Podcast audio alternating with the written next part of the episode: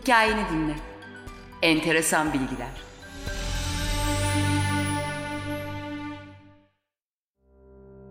Saatlerin dönüş yönü neden sağa doğrudur? Bunun nedeni ilk olarak eski Mısırlara dayandırılır.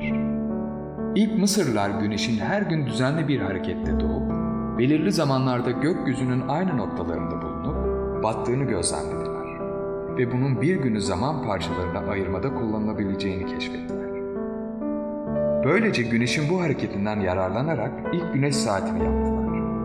Bu saat, meydanlık bir yere yüksek bir taş koymak ve güneşin hareketi sırasında bu taşın gölgesini takip etmekten ibaretti.